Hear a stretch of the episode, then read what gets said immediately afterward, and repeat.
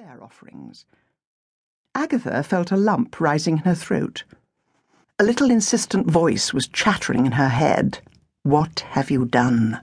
What have you done? There was a bottle of scent from Lulu, and predictably, a pair of crotchless panties from Roy. There was a book on gardening from one, a vase from another, and so it went on. Speech! cried Roy. Uh, thank you all, said Agatha gruffly. I'm not going to China, you know. You'll all be able to come and see me. Your new bosses, Pedmans, have promised not to change anything, so I suppose life will go on for all of you much the same. Thank you for my presents. I will treasure them, except for yours, Roy. I doubt if at my age I'll find any use for them.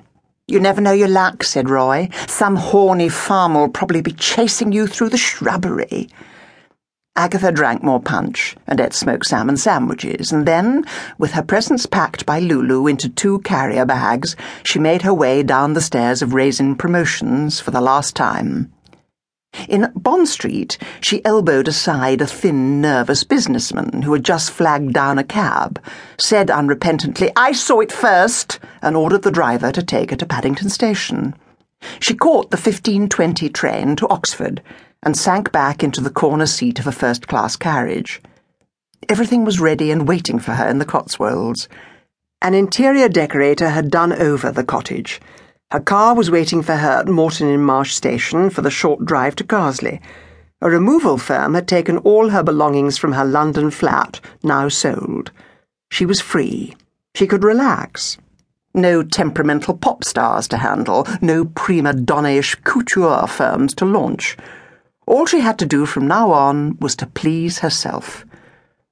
Agatha drifted off to sleep and awoke with a start at the guard's cry of Oxford! This is Oxford! The train terminates here! Not for the first time, Agatha wondered about British Rail's use of the word terminate. One expected the train to blow apart. Why not just say stops here?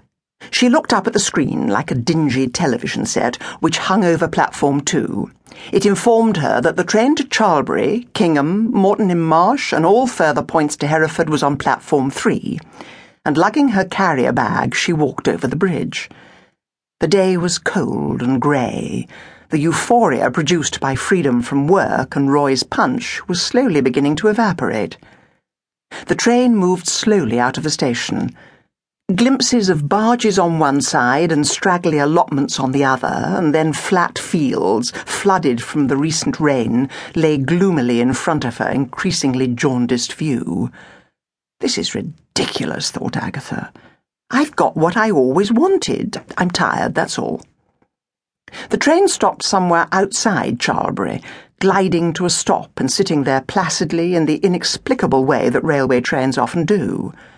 The passengers sat stoically listening to the rising wind whining over the bleak fields. Why are we like sheep that have gone astray? wondered Agatha.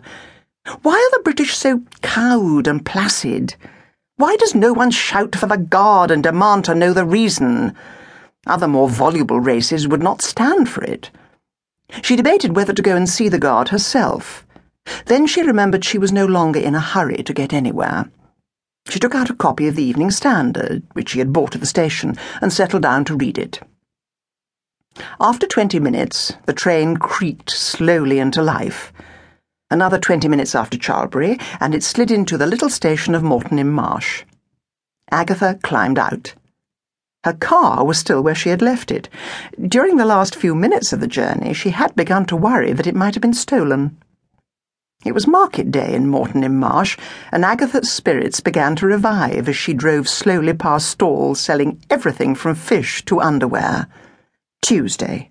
Market day was Tuesday. She must remember that. Her new Saab purred out of Moreton and then up through Bourton on the Hill. Nearly home. Home. Home at last. She turned off the A44 and then began the slow descent to the village of Carsely, which nestled in a fold of the Cotswold Hills.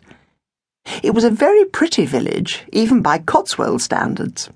There were two long lines of houses interspersed with shops, some low and thatched, some warm gold brick with slate roofs. There was a pub called the Red Lion at one end and a church at the other. A few straggling streets ran off.